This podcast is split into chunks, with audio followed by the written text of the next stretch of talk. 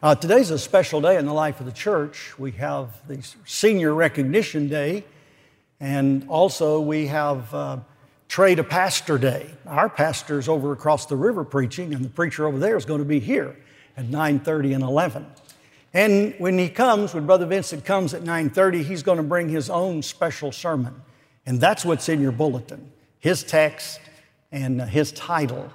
So I'm going to give you a different text and a different title for our message this morning.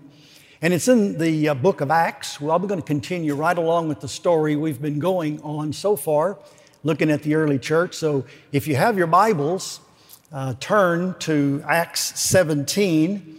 If you do not have um, your scripture with you, shame on you. But you can find a Pew Bible. And I think I may have remembered it's 926, page 926. If you can't look it up yourself, you've got to go to Vacation Bible School Sword Drill, where you learn to look scriptures up in a hurry. Uh, sword Drill was the only game that I can think of in my life I ever cheated in. I was a pretty straight arrow as a kid. I was a rule keeper and I tried to obey. Besides, I was a believer from the time I was five, so I knew better. But I cheated in sword drill because if you'll remember, those of you who went to vacation Bible school in the 50s, 60s, and maybe into the 70s, you remember the, the sword drill. You remember the drill. The drill was that the leader, the teacher, would call out a passage, John 3.16. First person to find it would stand and read it. And, and you would uh, stand until someone beat you the next time, and you would keep that going until you finally had a champion. Well, as the years went by, I learned more and more scripture memorized it, which meant that most of the passages that were called out were familiar passages, you know. So I knew them, you know.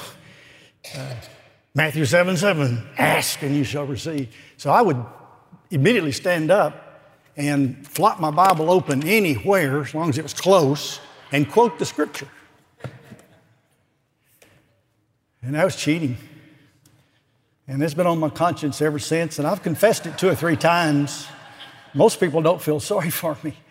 They think that's one of the most vicious things I've ever heard. Well, today we come to an incredible passage of Scripture. We're in Acts 17. There are about 20 something speeches or sermons that are given to us in the book of Acts by the writer Luke. They are little synopses, little short abbreviated outlines of those sermons, no doubt. And uh, some are by Peter, Stephen, uh, James, and most of them are from the Apostle Paul. And that's what we have today. We have Paul and Silas and Timothy and Luke are on their journey. We looked last week at the Macedonian call, how that they went over when the man pleaded for them to come and the Holy Spirit had forbid them to go into Ephesus, to go to Bithynia, and then at Troas, He called them by way of a vision over into Macedonia. They went to Philippi. A few weeks ago, we looked at the story in Philippi, the converts there, the Philippian jailer, the young girl possessed of the de- devil, and then also Lydia, the seller of purple. And then now we've had Paul and Silas, and of course, Luke had joined them at Troas, and Timothy had joined them earlier, and they have come now across Macedonia Thessalonica, Berea, and there's a lot of trouble, and Paul has been sort of um, smuggled quickly, he and Luke first, out of um, Berea, and a group accompanied Paul down to the southern province, Achaia, to the city of Athens. Paul now comes to Athens. He leaves instructions for uh, Timothy and Silas to join him shortly when they can get there.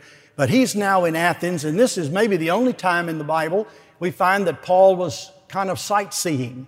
He has come to the great city of Athens, and he's just taken in by everything he sees. It's just incredible. It's a beautiful city. The glory that was Athens is, is already 500 years old. There are other great cities in the empire that have become cultural and intellectual centers that have equaled Athens over the last few centuries, including Alexandria in Egypt, including Pergamum in Asia, and even Paul's hometown where he was raised. Tarsus was a great intellectual and cultural center, but nothing like Athens. Even though it didn't have the glory that it had back five centuries before Christ, here in the first century, it still had the remnants of great glory. And it still had the parties and the schools of all of the Athenian and the Greek philosophers. And it still had the magnificent temples to all the pantheon, the gods of, of all the Greeks. And it had uh, the, the teachers Many of the teachers who were from other places like Cyprus and Tarsus and even Rome had all come to Athens to, to study and to be a part of the cultural and intellectual vibe that was in that city. And Paul's there. And Paul is not unaware of where he is. Paul pretty much knows the Greek philosophical tradition.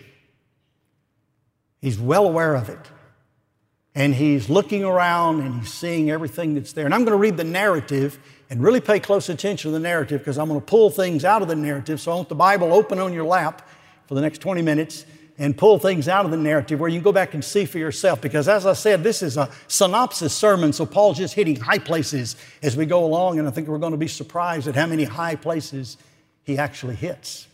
So here the, here the narrative. Verse 16. Now, while Paul was waiting for them in Athens, his spirit was provoked within him as he saw that the city was full of idols. So he reasoned in the synagogue and with the Jews and the devout persons, and in the marketplace every day with those who happened to be there. Some of the Epicurean and Stoic philosophers also conversed with him. And some said, What does this babbler wish to say? Others said, He seems to be a preacher of foreign divinities because he was preaching Jesus and the resurrection. And they took hold of him and brought him to the Areopagus, saying, May we know what this new teaching is that you are presenting. For you bring some strange things to our ears. We wish to know, therefore, what these things mean. Now, all the Athenians and the foreigners who lived there would spend their time in nothing except telling or hearing something new. So Paul, standing in the midst of the Areopagus, said, Men of Athens, I perceive that in every way you are very religious. For as I passed along and observed the objects of your worship, I found also an altar with this inscription To the unknown God. What therefore you worship as unknown, this I proclaim to you. The God who made the world and everything in it being Lord of heaven and earth, does not live in temples made by man, nor is he served by human hands as though he needed anything, since he himself gives to all mankind life and breath and everything. And he made from one man every nation of mankind to live on all the face of the earth, having determined allotted periods and the boundaries of their dwelling place, that they should seek God in the hope that they might feel for their way toward him and find him. Yet, He is actually not far from each one of us. For in Him we live and move and have our being. And even as some of your own poets have said, for we are indeed His offspring. Being then God's offspring, we ought not to think that the divine being is like gold or silver or stone, an image formed by the heart and imagination of man. The times of ignorance God overlooked but now he commands all people everywhere to repent because he has fixed a day on which he will judge the world in righteousness by a man whom he has appointed. And of this he has given assurance to all by raising him from the dead. And when they heard of the resurrection of the dead, some mocked. Others said, We will hear you again about this. So Paul went out from their midst, and some men joined him and believed, among whom were Dionysius the Areopagite and a woman named Damaris, and others with them. This is the word of the Lord. Amen. Paul's in Athens. He's enjoying the tour, except for one thing his Hebrew conscience is offended at every turn of his head because there are nothing but idols nothing but shrines and temples to all imaginable gods. And the first commandment keeps throbbing through his head. I shall have no other gods before me, no gods in my face, no gods that are even recognized as gods, said the Lord God Almighty to Moses. Thou shalt not make unto thee any graven image, the second commandment. All we have here is one statue, one shrine, one emblem, one symbol after another. Paul is offended. He's astonished. He's perplexed. Mainly, he's provoked. There's something about zeal for the house of the Lord that will provoke a man when he hears and sees God Almighty offended and his commandments blatantly disobeyed, and God rebuked and God scorned. But even worse, God ignored.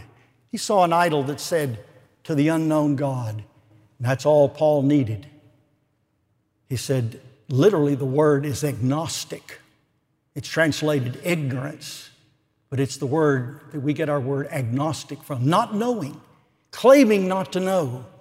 It seemed as a little bright spot in Paul's mind that these people may have had just a little bit of a glimmer of doubt. That maybe then all the gods that they had recognized, that they had worshiped and served and sacrificed, there may still be this other God, this unknown God, maybe a remote God, a God that is far away, that is unapproachable, a transcendent God, a God above the gods. The conscience and the heart of man Deep down, Paul will tell us later as he writes Romans, that there is this knowledge of God that men do not want to retain, but they want to suppress it. They want to push it down. They want to put it in a corner. They want to put a curtain over it. They want to veil it. And they will disguise it with countless words of men's wisdom. And that's essentially what the Greek philosophers had done throughout the years. One of the interesting things to me in the passage, I've got to mention it, we've noticed how Paul always went to the synagogue. In every city that had a synagogue, Paul would go to the synagogue, and as a rabbi, he would be invited to read the scriptures and speak, and he would preach Christ, and he would prove that Jesus of Nazareth, the crucified carpenter who had been raised from the dead, was in fact this very Messiah that these Jews in the synagogue had been waiting for for generations. And he does it in Athens as well.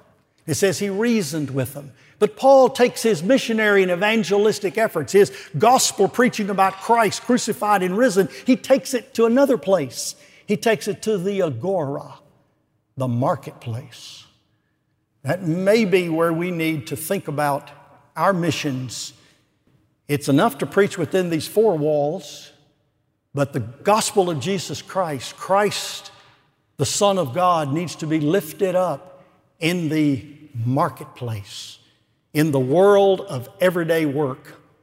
And the only way you were going to get it there is not somebody like me walking in with a black robe behind a big old huge wooden pulpit. But the way we're going to get the gospel into the agora, into the marketplace, is for you.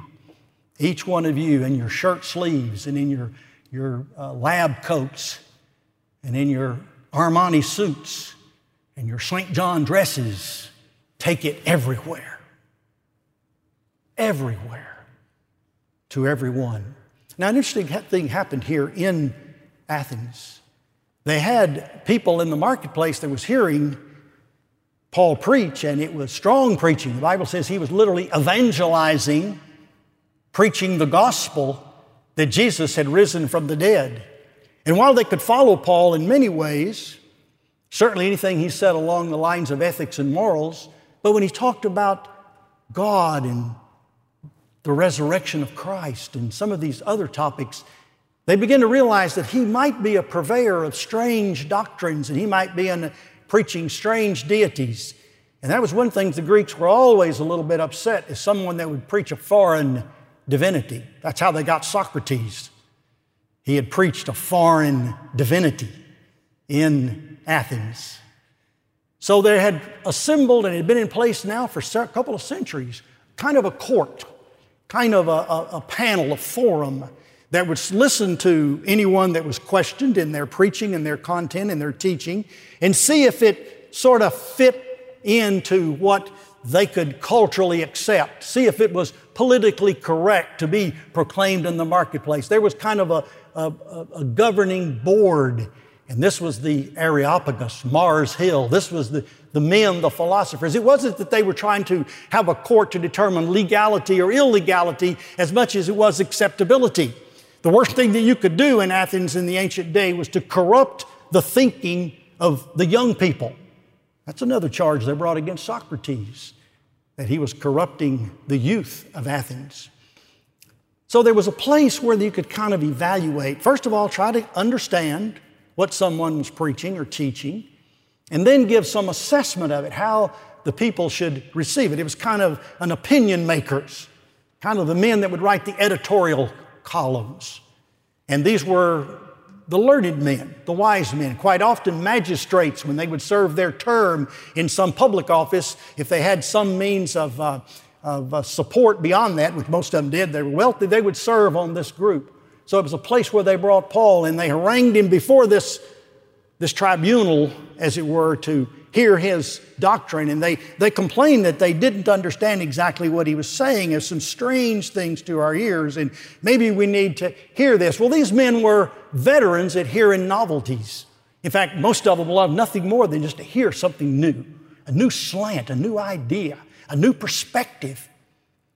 And they were listening for that, and they were, had keen ears for that. And so here we have Paul's address to them. And one of the things that impresses me about Paul's address, and as I summarize it here just in a few minutes, I want you to notice that there was nothing Greek about it. There was nothing philosophical and Hellenistic about it. Paul was not looking to find common ground with pagan thought. What he did instead was to declare the revelated revealed God of Holy Hebrew Scripture. And he starts out, he said, Men of Athens, he says, I perceive you're very religious. The word means superstitious. I know you're up on your religious notions. But let me tell you what I observed when I passed by is you had the objects of worship and you have this unknown God, this God that is the God to your agnosticism, the God you don't know about. This is the God I'm going to talk to you about. The unrevealed God, the unknown God, has revealed himself and made himself known. And he does it, first of all, in creation. The heavens declare the glory of God. He's already created the heavens and the earth. And that's what he says here. He is the God of creation. And that creation speaks to his eternal power and his Godhead, his deity. There's no denying that there is a supreme being who is powerful and intelligent. And the creation screams that message day and night. And there's no reason to be ignorant of such a deity and his existence. And he goes on to talk about the matters of the transcendent God that is the God of Abraham, Isaac, and Jacob. He is the God who has given life to everyone. He doesn't go into the creation story here, but he makes two allusions to it. He is the God that created of all the nations, all the families, all the earth, one man, Adam. He does not have a cyclical or an evolutionary view of origins and cosmogony. Paul has the biblical view, the Genesis 1, 2, and 3 view. And that is that there is one original progenitor to all of humanity. And what we think of as race is not really race. It's ethnicity, it's families, it's nations, it's clans. And we are all descended from the one man who was made in the image of God. And we're all included in one mass of humanity. And sadly, it is the same one man who bore the image of God, Adam, who now becomes the original sinner in his disobedience to God. And as by one man sin entered the world, Paul is giving him the biblical view, the first chapters of Genesis.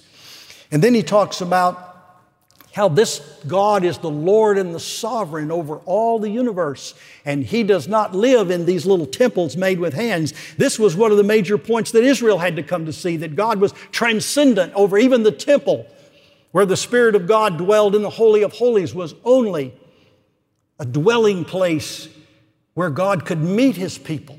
It was not the totality of the immensity of God, that God was not served by human hands There's massive rituals going on in all these temples all the time, sacrifices. In fact, we get down to Corinth, it's there too. Paul will later talk about all this massive amount of, of, of animal sacrifice that brings this large amount of meat, good quality meat, to the marketplace.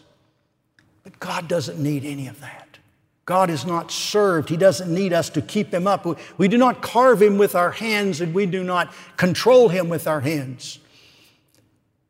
Well, most of our petitions are to try to somehow harness God into the servant that we need to fetch and meet that which we need by the hour. This is not the view, this is the transcendent God. God has fixed all, He's fixed the history, time, He's fixed space and geography. God has set it all up for the accomplishing of His own purpose. The earth upon which we live is the theater of God's manifestation in God's work. So Paul continues just to lay it out there. And he says that there's a couple of things that need to happen. One is that man should be seeking God and looking for Him, literally groping for Him, that they may find Him. Jesus always, Jesus said that the Father always seeks those that will worship Him in spirit and in truth. Their critique of the worship of the Greeks was the whole critique of the way we come to God. The truth is that we have declared an agnosticism. We have suppressed the truth. And God goes seeking us. He comes pleading and, and wooing us to Him by His Spirit. We must have God moving toward us. And then it's interesting that the closest thing he gets to something philosophical is he quotes a couple of Greek poets. And one of them he says, In Him we live and move and have our being. Those are the great philosophical questions. Live, the whole question of life the whole question of the bios and the zoe, the, the, the, notion of life on earth and where life comes from and how life is perpetuated and, and the, the great calamity of the end of life. And then how we move. This is motion. This is change. The philosophers had theories of motion and change and how our being. This is ontology, the very science of, of being and the essence of who we are and why we're here and what does it mean to exist. But he says that all of the times of this deliberate ignorance, of men not seeking God, of men ignoring God, of men rising, raising up a shrine to the unknown God, these days of ignorance, and it's the same word, these days of ignorance is these days of agnosticism, God passed by. He let it go. This is the forbearance of God. This is the mercy of God. This is the long suffering of God. God lets us live in our ignorance and in our defiance of Him for so long, giving us ample time to come to our senses, to, to somehow by wisdom find out God. And we find instead that He is past understanding, and the requirement that God makes now is God's commanded all people everywhere to repent. Repentance. Turn from yourself, your self seeking, your self analysis. Socrates had set this whole thing up. He was the progenitor, at least it was claimed, by the Stoics. And you remember, he told us know thyself. The unexamined life is not worth living. Turn from that elevation of yourself to God, to Christ. And as I conclude, I'll note two things. God has fixed a day and appointed a man. That's what the text says. God has fixed a day. It's a judgment day. It's a last day. It's a day of reckoning. It's a day in which we will all give an account before the Lord. It's a day after which there is eternity. It is a day before which there's wide open season for coming to Christ. The day of judgment, the day of reckoning is fixed. It is appointed unto man once to die, and after that, the judgment. God has fixed a day, but here's the gospel He has appointed a man. This man He's appointed has been given all authority. He's the judge, but He's the Savior. This man is Jesus. This man was crucified for your sins. He paid the penalty of all of your agnosticism, all of your self centeredness, all of your waywardness, all of your idolatry. And he rose from the dead.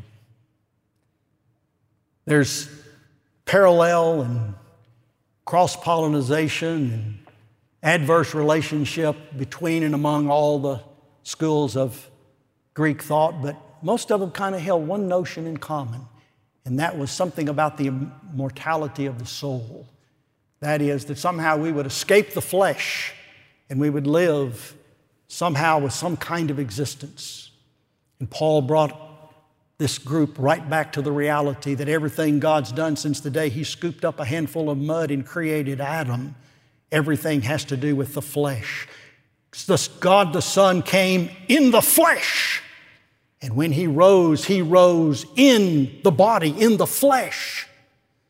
And we never escape the flesh. The flesh must always live, the body must live in order to bear the image of God. And, in as far as we are conformed to Christ, the Son of God, we bear that image of God. And one day it'll be glorified, it'll be in. That was the thing that got them. When they heard him talk about the anastasis, the resurrection, that was just about all they could handle. And they had three reactions. Some of them said, this most ridiculous thing we've ever heard. No matter what this man says, we love new stuff, but this idea of a bodily resurrection of a crucified carpenter is just not going to cut it. This man is obviously doesn't know what he's talking about. This is strange and this doesn't make sense and this is fanciful. And he was mocked. They made fun of him. You would expect a man that had this much intellectual heft would get a little bit of credit for his the vastness of his learning, if nothing, but he was mocked. The offense of the cross, the offense of Christ. But then some said, We'll hear more about this. Positively, it may have been some people that really wanted to absorb it, think about it, come back later and, and do some more discussion on this matter. This sounded interesting to them. It could be that it was they were just putting it off. Like almost thou persuadest me to be a Christian. Much learning, Paul, has made thee mad. And I'm afraid that's where a lot of us live, right there. We don't mock the gospel, we don't mock God, but we just sort of put him off. Today is the day of salvation. Now is the appointed and the accepted time. God has fixed a day of judgment, and He's fixed a day of salvation, and the day of salvation is today if you will hear His voice. Harden not your heart. And then there were some that believed. They formed really kind of a nucleus of a small church plant. Paul stayed there in Athens probably about four or five weeks. He had Dionysius, the Areopagite, who believed. Tradition tells us he went on to become the first bishop of Athens. There's a woman mentioned. She very likely would have been one of those from the synagogue or one of the God fearing women, like Lydia was in Philippi. Who knows? But I love the way the, the group is, is uh, enumerated. There's a man who tradition says became the pastor. There's a woman, a leading woman of the society. Then there are brothers, and then there are others. If that's not a little church congregation, I don't know what is. Where God's got his people. Paul will later be very discouraged when he gets to Corinth. And the Lord will say to Paul, Hang in there. Keep preaching the gospel. Keep declaring the truths. Because I have much people, I have many, many people in this city. God has appointed them to salvation. And in order for them to come to faith, they've got to hear the gospel. In order for them to hear the gospel, Paul's got to preach the gospel.